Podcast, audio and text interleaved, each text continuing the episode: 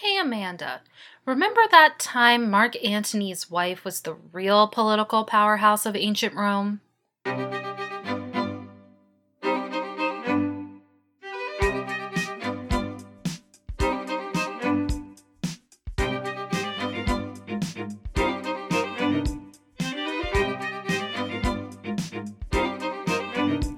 Hello, and welcome to Remember That Time, an historical podcast. I'm your host, Amanda Webb. And I'm your host, Anna Webb, and this is a podcast where two sisters totally geek out about all their favorite moments in history. And I thought just now that that one was going to be the one that I messed up.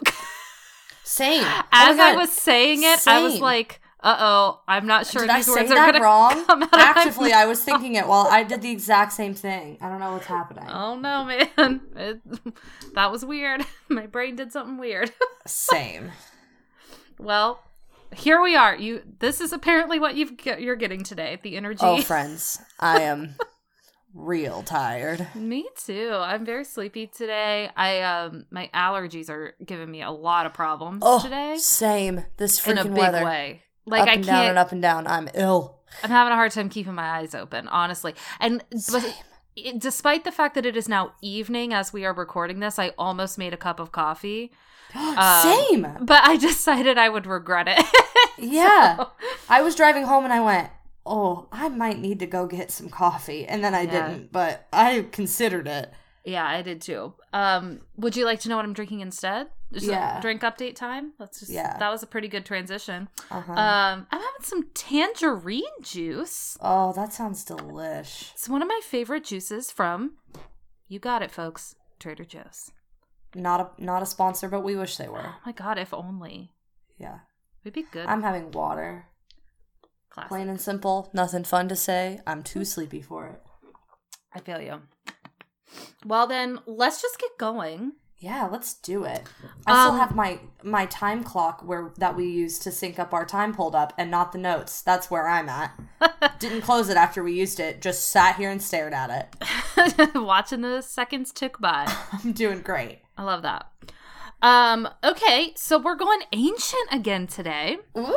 It's been a really long time. I was kind of scrolling through our episodes, like kind of trying to remind myself what we have done, and um, I saw the, our old Cleopatra episode, and I was like, oh my god, it's been so long.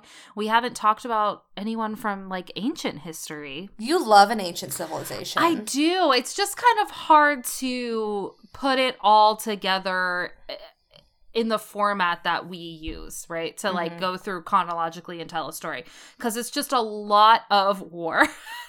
and I Yeah. don't want to spend a bunch of time talking about intense military campaigns because that's like Mhm. not the podcast. Oh yeah. Um so oh it's kind of hard. So today, I this is an aside before we get going. Going today, I was looking at. I'm going to be a, a right now. I'm an elementary school teacher, and next year I'm going to be a middle school social studies teacher.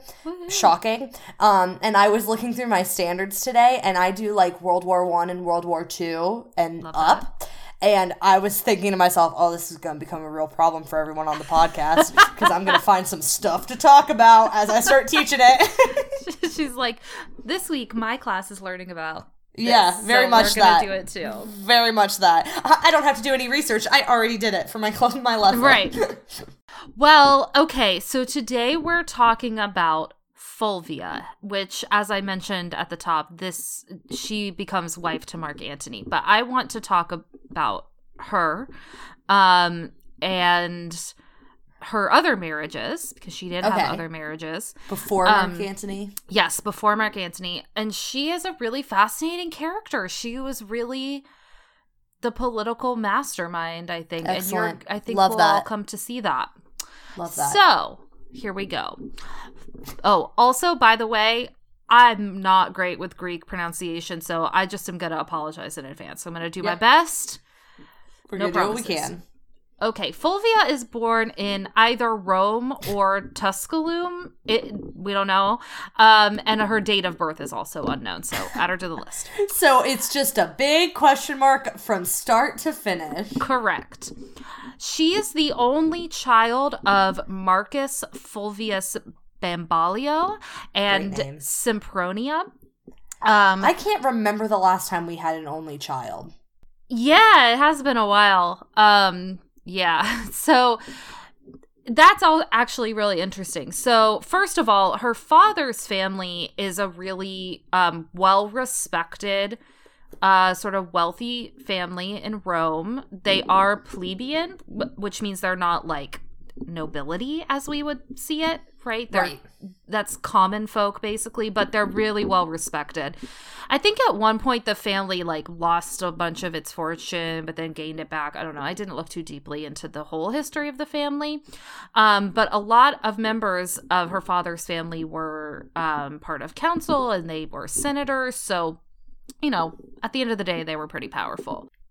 Um, because she's an only child, she basically is the last of both of these very powerful families. Um, of course, she does okay. have she does have children, but by then it's like, um, they're kind of in their own political dynasties. Her children Okay. that are kind of separate from this, but so she's you know the last of these two families basically. Um, before she starts to gain her own political power. But that basically means that she's essentially an heiress. She's worth a lot of money. Sure. So she will make a good wife for pretty much anybody. Um I want to read this quote that I got from encyclopedia.com, which by the way has a pretty good article about her that I would recommend read. It's a lot of interesting information. But this is going to provide some context to like where we are historically in her lifetime. Okay. So, um, she lived during the late Roman Republic, which this quote says is a chaotic era lasting from 130 BCE to 31 BCE that was characterized by turmoil and strife. During Fulvia's youth, Rome experienced the terror of a cruel dictatorship under Sulla, as well as the tumult of uh-oh the catilinarian conspiracy which left the fate of the people subject to politicians divided along the lines of two opposing factions the populares who looked out for the good of the people and the optimates who were out for the good of the leaders Okay. so i just think this is a good quote to set where we are historically. like contextualize right where she's at. this is what she grows up in. Right. Um, I don't have mu- really anything about her childhood. Um, you know, it's ancient. I mean, we don't right? even know when or where she was born, so probably not She- so much to say. She really starts popping up in records around the time of the death of her first husband. Okay. So we're going to talk about her first marriage now. So Okay. around 62 BC, Fulvia marries the politician mm, Publius Clodius Pulcher. We're going to call him Claudius moving Okay. forward. Um they do have two children together, one named after, you know, the father, and a daughter named Claudia. Now, Claudia is important because eventually she is going to marry Octavian, who will become the future Mm. Emperor Augustus. Right, yeah. So it's just important to keep in mind we're going to loop back to her later. Later. Um so their marriage isn't super typical. Fulvia is not what you would consider a normal she doesn't like the normal gender roles that were assigned to women at the time, right? She doesn't so she doesn't stay home. She goes with her husband when he's out on his political campaigns or doing works. She's with him all the time. Um this quote, also from Encyclopedia, says In the 10 years of their marriage, she organized a collegia, which is basically a group of supporters on, um, on her husband's behalf. Um, but basically, oh, sorry, I also found this little fact interesting. Um, Valerius Maximus wrote that the dagger Clodius wore was a sign of his subjection to a woman's imperium or absolute control. Oh my gosh. So he knew she was in charge, Yeah. yeah. basically. It's Um, that it's that um the bim bam bet. I love my big tall wife. Like yeah, exactly, exactly. So in 52 BC, Fulvia's husband, Claudius, runs for the political office of praetor, which is essentially like an army commander and a magistrate. Mm-hmm. Um, he was a pretty ruthless politician. Um, he did come from the upper class, but he was on that side that we talked about earlier that was for the common people. Okay. So he wasn't um he, he was likable by the public, right? Because he was fighting for them. So he's running for political office and he's up against his rival, Titus Annius Milo. I love um, when someone has a rival. Yeah, oh, there are many real, rivals in this story. rival. I know the Greeks love a rival. Oh yeah. Um so it's not good. It gets ugly. The competition between them for this political office escalates to violence because Milo has gangs of people on his side. This was a thing in ancient Greece, right? The political leaders at this point at this point the public really likes to put its allegiances with its generals Uh huh. right it's it's military leaders so because they've just come out of a dictatorship so it's very complicated so a lot of politicians have these just like groups of followers amongst the public and generally they will commit acts of violence for their leaders if they're asked to so milo's gang ends up killing claudius Mm. now, Fulvia sees this as an opportunity because she's not one to waste an opportunity. Work. So, what does she do? Her husband has been killed. So, she and um, I think also her mother was in on this. They have his body carried through the streets of Rome and placed in the atrium of their house. And she puts on a big show. Oh, she displays all of his wounds. She's weeping with grief. Wow. And she's using it to basically whip all of these people into a frenzy to support her husband and his politics versus Milo, right? uh huh. Um and she does a pretty good job. um Milo is eventually put on trial for murder and she testifies at the trial. Um and this is a pretty important point because during the trial Milo's lawyer is a very famous orator and lawyer, Cicero. So she she gets his attention, right? Because she's Mhm. giving testimony against his client. And basically, for the rest of his life, he spends all of his time trying to discredit this woman, Cicero. Cool. So she makes a very big enemy at this point in her life. Okay. Um, she, he really wants to make Fulvia look bad. Uh, yeah. So we are definitely going to come back to him here in just a, a little bit. Mhm. So, like I mentioned before, a lot of politicians had, you know, like gangs of people that would kind of be very loyal to them. Um, and after Claudius's death, Fulvia essentially takes control of these groups and gain gains their loyalty. So now she's got a lot of people who support her. Um so okay, so her husband has passed away. And the typical mourning period around this time is about 10 months, that time span, right? That's Almost- Wild. It's like, of course, you're still mourning after ten p- months, but it's wild to be publicly mourning for that long. Just walking around being like, "Hello, I am." I don't mourning." know. I don't know. i I'm think wearing- 10 months is not that long. In It just ancient Greece, almost a year. seem- Just seems long. Yeah, I get. I I think in a lot of you know historical periods, a year was more. I know. Oh no, I'm not saying that that it's uncommon historically. I just find it to be an odd concept to think about now. Well, yeah, definitely. But also the concept wasn't just about like publicly mourning. It was like you couldn't do certain things, right? Like, she can't get married again until her mourning period is over. Right. But as almost as soon as it is, she sure does get married again. Sure. So she marries another politician. She's Gaius- got it. She knows what's up. Yeah, Gaius Scribonius Curio. We're gonna call him Curio. So many good names. Yeah. I love Greek names. I know. He's pretty new to the scene. He's just starting his political career. And by marrying Fulvia, he instantly becomes much more promising and electable. Of course, yeah. He was actually part of the more aristocratic uh, faction, but he switches.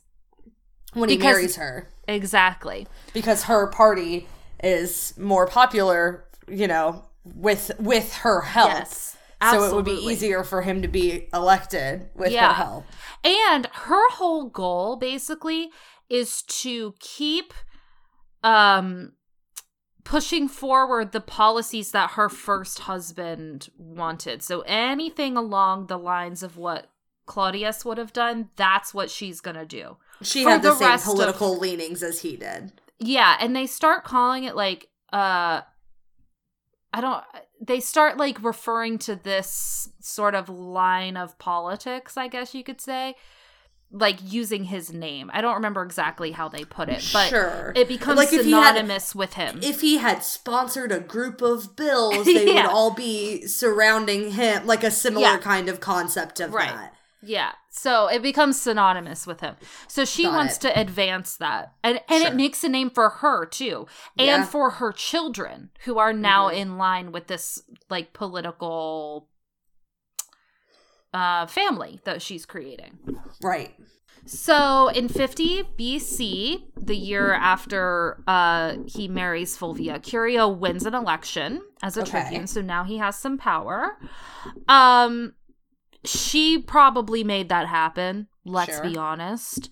Um, she's the gonna be the one whipping votes. That's all I'm saying, right? But then in 49 BC, Curio dies. He Oh, dang. is in a battle in North Africa and he passes away. Dang, they weren't even married that long. No, they sure weren't. But she um did have a son with him. So Uh-huh. at the time of his death, she was either pregnant with their son or she had like just given birth Oh, okay. um around that time. So she did have a son with him. Um so okay, so now she's twice widowed. Um but she's pretty important to the community yeah. and in elite circles. Um and everybody knows her deal now. Right? She's not really behind the scenes anymore at this right. point. They know her policies and her work. yeah. Yeah. And she, they know that she's pulling the strings behind her husband's at this point. Right. So, in 47 or possibly 46 BC, Who's to say? Fulvia marries Mark Antony. Now, Okay. folks, if you will recall our Cleopatra episode, you know who Mark Antony is. I mean, you should know anyway. But he is essentially Caesar's right hand man, right? Um, he's super tight with with Julius Caesar. Um, so okay, so they get married, and guess who has something to say about it? That's right, your boy Cicero. He basically starts saying like, hmm, "Pretty sure they've been having an affair this whole time, like since her first husband." Hello? Um, he writes about it because he also is uh not aligned with Mark Antony. So he Right. he doesn't like him either. He's trying to bring them both down Okay, cool. Great. So, you know, it's not clear, right? He as a as a historical source says that they were, were having an affair long before their marriage. Um they of course denied that. Um, you know, who's to say, really? Who's to say? So by the time they get married, Antony is already a very powerful politician, obviously. Right. Like I said, he's close to Caesar. Um he was tribune in 49 BC and he also commanded armies under Caesar and was master of the horse in 47 BC, which is basically just the the head of the cavalry, right? That's Which way more just- fun than saying head of the cavalry. I know, that's why It's I put it in You are the master of a single horse. I am master of that horse there. capital H horse. horse. Master of the horse. TM. Now I'm gonna have Master of the House from Les Mis stuck in my head. Sure. I'm gonna Um, ghost horse. Again, another Mabim Bam bit. What's happening to my brain today? Who's to say? Yeah. Okay, so like I said, he's already pretty well established politically. Um but you know, his his flaw is that he doesn't have a lot of self-control and he's not very decisive. But guess who is? His new wife, Fulvia. Very decisive. Yeah. Very in control. So, again, her effect on Mark Antony's career is clear, right? Um they Is do she have older than him? I'd have to imagine that she Uh, was at this point. Probably. I don't know. I don't know what year she. I don't know when she was born, Oh, that's fair. so I couldn't tell you. I would have to imagine she is. Probably. I mean, she's already been married twice. Although, I mean, Yeah. she probably got married young, but still, I don't know. Her, her first husband she was married to for a while, so Yeah, well, a while, not terribly long, but Mhm. you know. Anyway, Anywho, um, so they do have two sons together, Marcus Antonius Antilli- Antyllus, um, and Iullus Antonius. Um, okay, again, just a little bit of historical context here. So at the time that Mark Antony and Fulvia get married, um, the Roman state has passed into the hands of the first triumvirate, which is like you'll read about a lot if you're reading about ancient Greece, which is a three man rule. So it's under Right. Julius Caesar, Pompey, and Crassus. right. Um, okay, so they think the cause that of a lot of is- tension, etc. Yeah, exactly. Yeah. They think it's going to result in a stronger government, but it does the exact opposite. It opposite. certainly does not. Just a lot of infighting, political factions for, you know, whomever is loyal to which Yeah. leader. Hey, you know um, what will make it better? Dividing us more. right.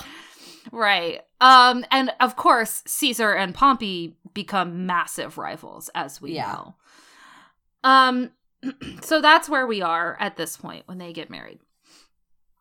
Um I just wanted to read a little bit about like what she influenced here. Okay. Um okay, so she this quote which I think was from maybe from history today, I forgot to put it here. Um says she was the brains behind many of his policies such as the decision to give Sicilians Roman citizenship. Hmm. Um and I thought that was really interesting. Yeah. She is a really persuasive campaigner for her husband. She, you know, she, again, she's the one out there getting support for him. So she's also the one fending off all of these attacks from Cicero because he's still out here trying to put out all this propaganda against the two Mhm. of them. Um, she is also very popular amongst Mark Antony's own soldiers and you know keeps Octavian at bay because at this point Octavian is trying to rise up politically which is obviously a threat to Mark Antony and his power. Um and she still has a lot of the support from her first husband's followers. And the you know, Sure. gangs the gangs was out the word they used all the time um that he had gotten loyalty from. Uh and she kind of just continues to say oh but i'm over here now. Different husband still me. Come come over here now. And they do. Um Antony gets a lot of public support by um, associating with her kids from her previous marriages. Huh. Uh, again, people are still really loyal to her first husband. So her kids now have a lot of clout. Right. Um, and he kind of is like, yeah, I'm on their good side. So we're good to go. So Fulvia and Antony are obviously supporters of Caesar when he starts uh starts some stuff with Pompey. Um and Mark Antony at one point even tries to get Caesar declared as king of Rome. It's like a whole thing. Mhm. Um, but then, of course, we're not talking too much about Caesar here. I'm not going to go into a lot of that because it's not really relevant to Fulvia. So, I'm, um, Right. you know, we're going to skip ahead to March 15th, 44 BC, which is, of course, when Julius Caesar is assassinated. the Ides of March. Why did you I'm say so it like sleepy, that? and that felt like the only thing that I could get out. Also, I want to mention a bad T-shirt that I saw. I was doing a thing where I was looking at oddly specific T-shirts, and I saw one, and the front of it said "Raise your hand if you have been personally victimized by Caesar," and then the back of it was a bunch of people with their hands up with knives. Yep, that's pretty good. It's a good. good, it's a good T-shirt. Um, so Caesar's assassination obviously sets off a new battle for power, right? Shown enough. Um, so the contenders are Mark Antony, of course, Octavian, who, like we we discussed mentioned earlier, before. will become the future Caesar Augustus. Uh-huh. Um, and Lepidus. Lepidus? I think that's how you pronounce it. No. Um, he, poor guy. Wow, poor Lepidus. yeah. Just uh, didn't get much leverage. No, no, no. The other two, I'm like, yeah, I know who that is. I don't know who that fool is. Yeah, he doesn't get much leverage um in the grand scheme of things. sure, sure. Um okay, so after Caesar's death, um the Senate actually decides that he was super popular and we can't go back on what he wanted at this point because the people Uh-huh. want it. So they decide they're going to pass all of Caesar's planned laws. And this is important because Antony, being Caesar's BFF, had possession of all of Caesar's papers. So he can say, look, here was were his intentions. So now he and Fulvia have this immense power and they make a lot of money and gain a lot of power throughout this time period because Wild. people are trying to get them on their side, right? They just have Caesar's letterhead and they start writing whatever they want on it. I It's like that think they had episode- his letterhead. It's but- like that episode of Bob's Burgers where the kids decide they want to send um letters like from a lawyer Oh, to yeah. people. Like it's that energy. That's what I'm hearing here. They think they can do whatever they want because they have his letterhead. Well, not his letterhead, but his real letters that he signed, which means Right. they got the, they got the inside info. Mm-hmm. Um, just if you're wondering, like what she was like as a person, um, she was pretty. Fulvia's pretty ruthless. Sure. Um, I mean, you have to be to get to this point, right? Yeah. So I It's like a real this- Lady Macbeth kind of energy, you know? Oh, big time. So I found this kind of interesting. So in 44 BC, she likely accompanied Antony to his military camp um, at Brun- mm, Brundisium.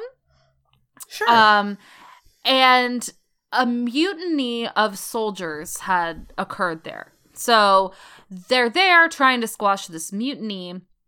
And according to your man Cicero, quote, Fulvia watched as the mutinous soldiers were executed. Cicero's narrative went one step further, describing Fulvia as, again, quote, that most avaricious. Wow, I, wow, my, that word just went right out of my brain. The most avaricious, cruel woman who looked on while the blood of the men's lopped off heads was spattering over her face. Now that's a little dramatic, Yikes. but Yikes. safe to say she did not oppose the violent squashing of this mutiny, is what Sure. that really lands on. right. Okay, so throughout 44 and 43 BC, Antony is gone. He's not in Rome. Um, and Cicero surely is. Um, and Cicero is a supporter of Octavian. So he spends this time that Mark Antony is away trying to get him declared as an enemy of the state. Okay. Fulvia's like, Mm-mm, I have something to say about that. So she uses a constitutional question. Um, she she turns to the Constitution, um, that has a question in it written by her own great grandfather. Oh my gosh. He wrote That's this why- into law. That's why she knew. yep. Um, the issue is whether a person could be declared a public enemy without having an opportunity to present a defense. yeah. So she brings this about as like, sorry, you can't do it. Um okay, another quote from encyclopedia because I just have to i just have to read it. It's too specific. So, quote, the night before the Senate was to decide the issue, Fulvia, together with her son and Antony's mother, Julia, visited the house of every senator in Rome. Dang. The next morning, Fulvia and her mother, Sempronia, stood in the road on the way to the Senate wearing mourning clothes and wailing lamentations, oh following the practice used by relatives to arouse sympathy for persons accused of crimi- criminal charges. The Senate decided against Antony, however, and exiled him from Italy, while his enemies tried to rob Fulvia of her possessions and plotted to kill her children. Good lord. Now, That's a lot. it is a lot, but this is what I'm talking about. It's the dramatic displays. Yeah. And she knows how to work the public, right? yeah. Now, the exile doesn't last very long. Um, and later in 43 BC, so same year, Octavian, Mark Antony, and Lepidus um, decide they're going to basically put all that past stuff aside because they really need to like make a government now, right? Like it's not going great. Sure. Um, and they decide they're gonna, you know, come back together and they form the second triumvirate. Now, Because it worked so well the first time. exactly. I don't know what do we think thought- we're doing here, guys? hey, y'all. Yeah, It was. It went. Not only did it not work the first time, it went. It went really bad. so badly. Like it so ended bad. in one of the maybe worst ways I could imagine for it to Yeah. end. It broke real bad. It broke really bad. You guys think that you're different? You're not special. Well, they do think they're very special. So they basically divide the rule of the Roman provinces into three parts. Um, but they share equal control in Rome. So really great Okay. strategy, guys. It's a bold strategy, Cotton. Let's see how it works out for them. Bad. That's how it works out. But this is our, this is when they decide that Claudia, Fulvia's daughter from her first marriage, should marry Octavian to solidify this Ah. political um, alliance, basically. Okay. So the second triumvirate starts conducting proscriptions, which is essentially just state sponsored murder and banishment for their enemies.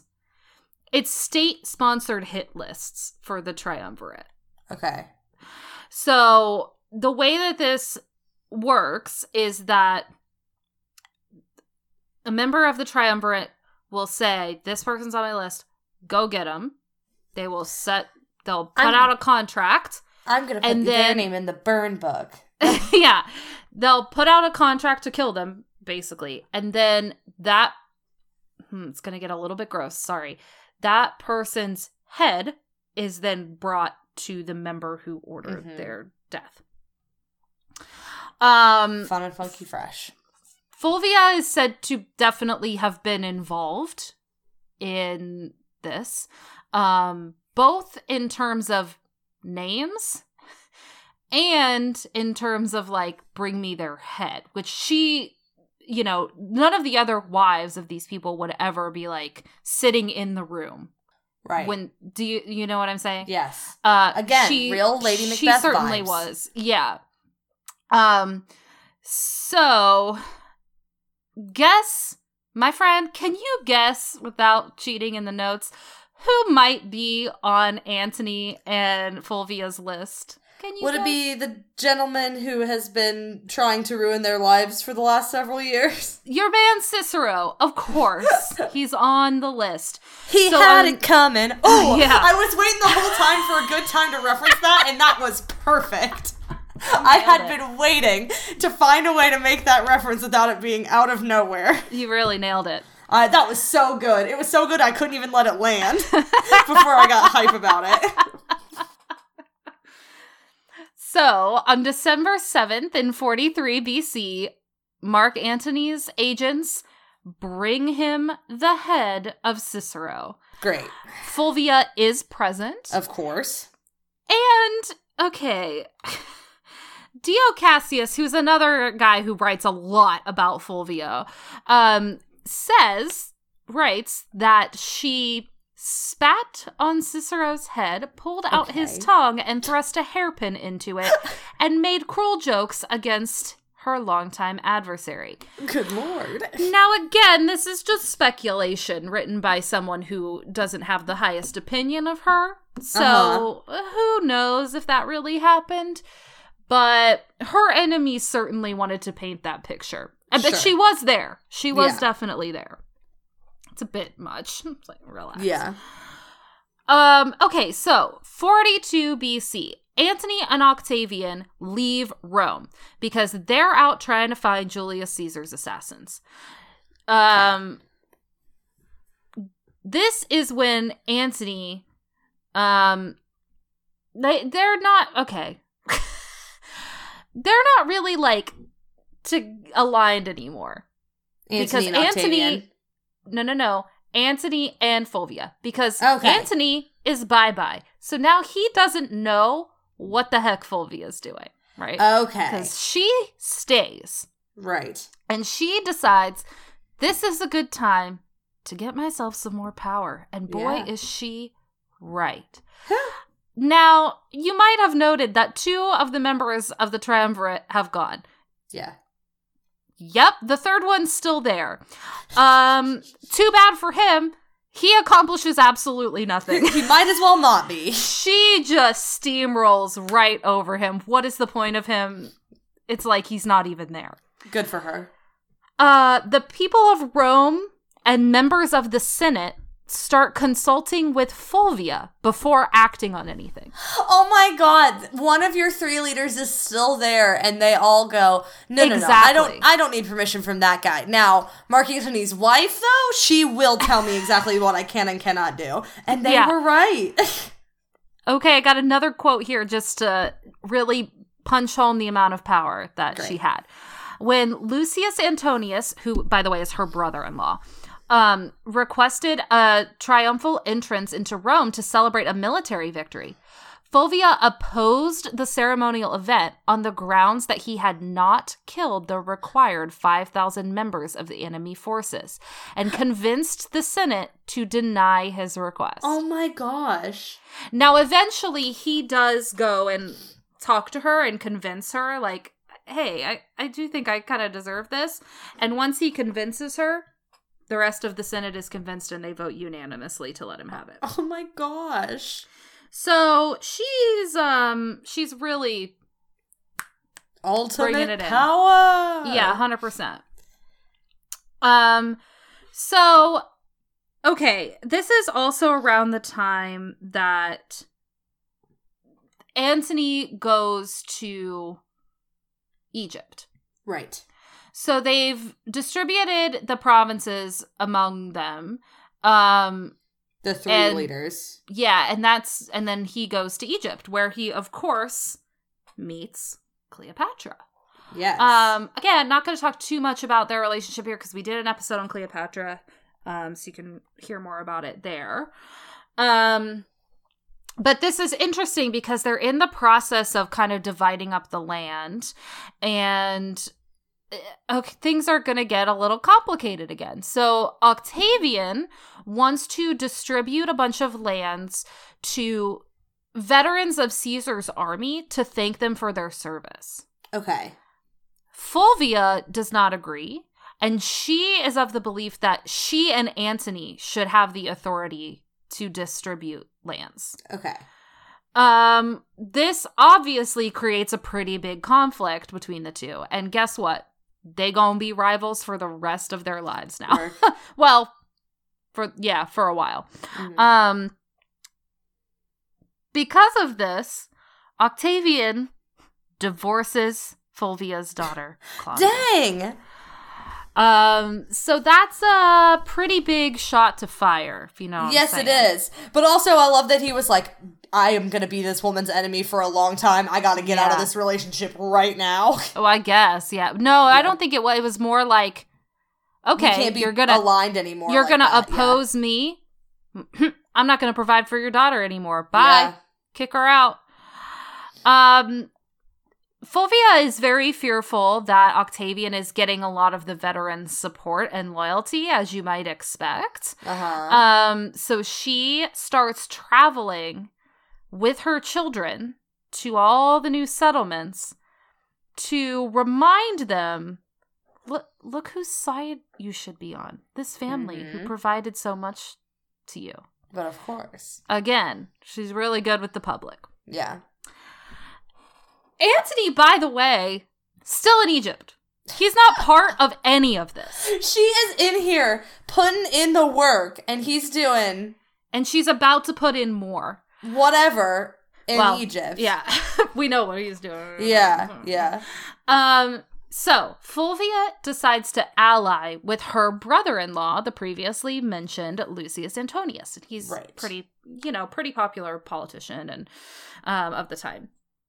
So in 41 BC, Fulvia basically declares war on Octavian. Oh my gosh. she starts bribing his soldiers Oh my gosh. against him. And then, together with her brother in law, they lead an attack on his army. And she commands her husband's troops while he's in Egypt. Again, he's in Egypt just having a little vacay yeah. And, you know, and she's actively He- waging a war. when he eventually comes back, he insists he had no idea any of this was going on.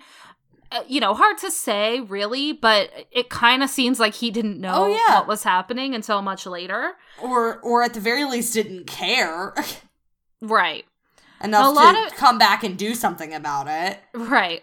A lot of people thought that part of her motivation for starting this conflict was her jealousy over the very obvious affair that Certainly. Antony was having with Cleopatra. Sure, yeah. Um, but honestly, I don't know. I mean, I don't know. Like, it might I not kind have of been disagree. the only thing, but she was certainly angry about that happening. yeah, probably. But people were saying like, "Oh, this is a way for him for her to bring his attention back here and make him return." Okay. But I don't know. I think she would have done it anyway.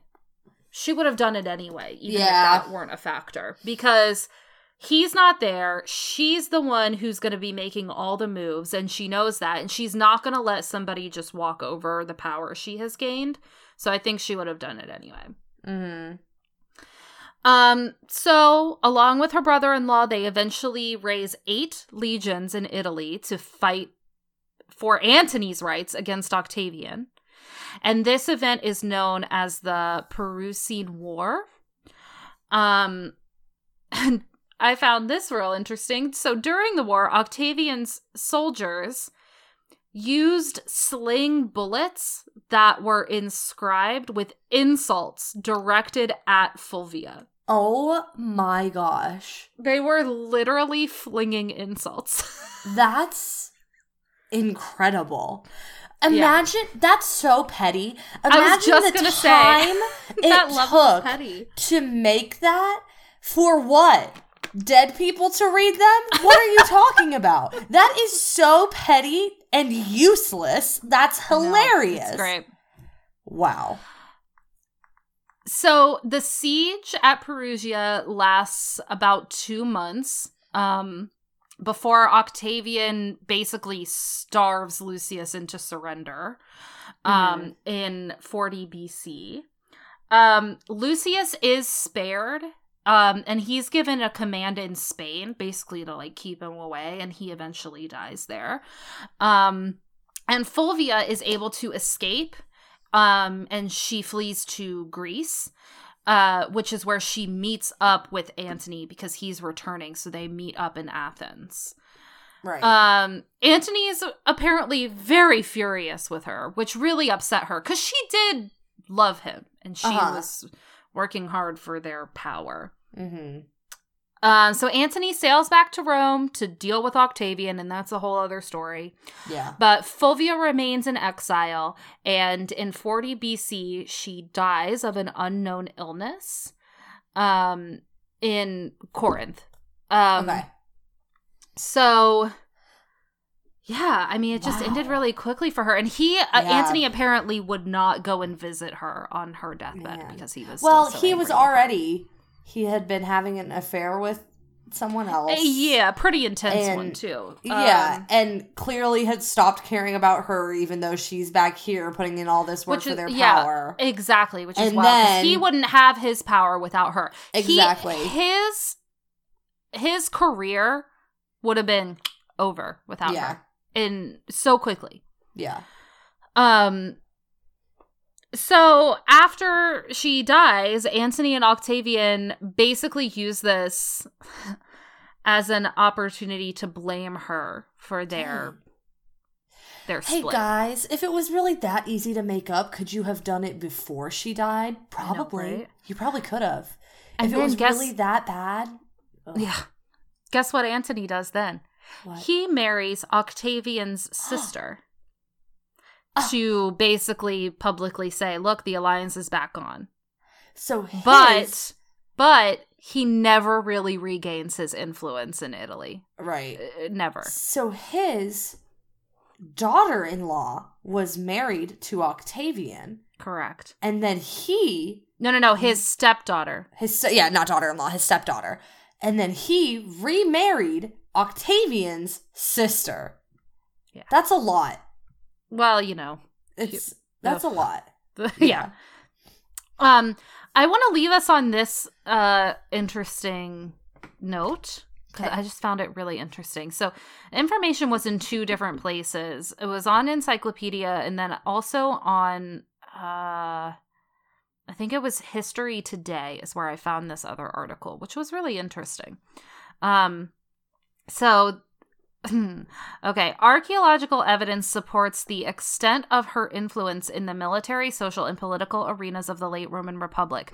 Some coins minted in Rome during the triumviral period bore a likeness of Fulvia appearing as the goddess Victory. Huh. The same face matching Fulvia with Victory has been found on coins minted um, in Eumenia, which was later named Fulvia, a city of ancient. Uh, I can never say this word. Phrygia. Phrygia. Huh. Um, it had been maintained that these coins were minted earlier than those bearing the likenesses of the of the triumvirate members. Oh my gosh. That's And really this other- interesting. This other quote asserts that this means that Fulvia was the first living woman ever to have her face on Roman coinage. wow. That's fascinating.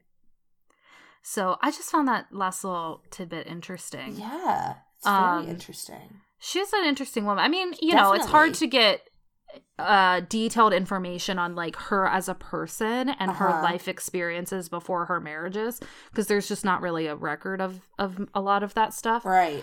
Um, but I just I think it's so interesting that Caesar's right hand man would not have had a political career basically if he hadn't married this woman. Yeah.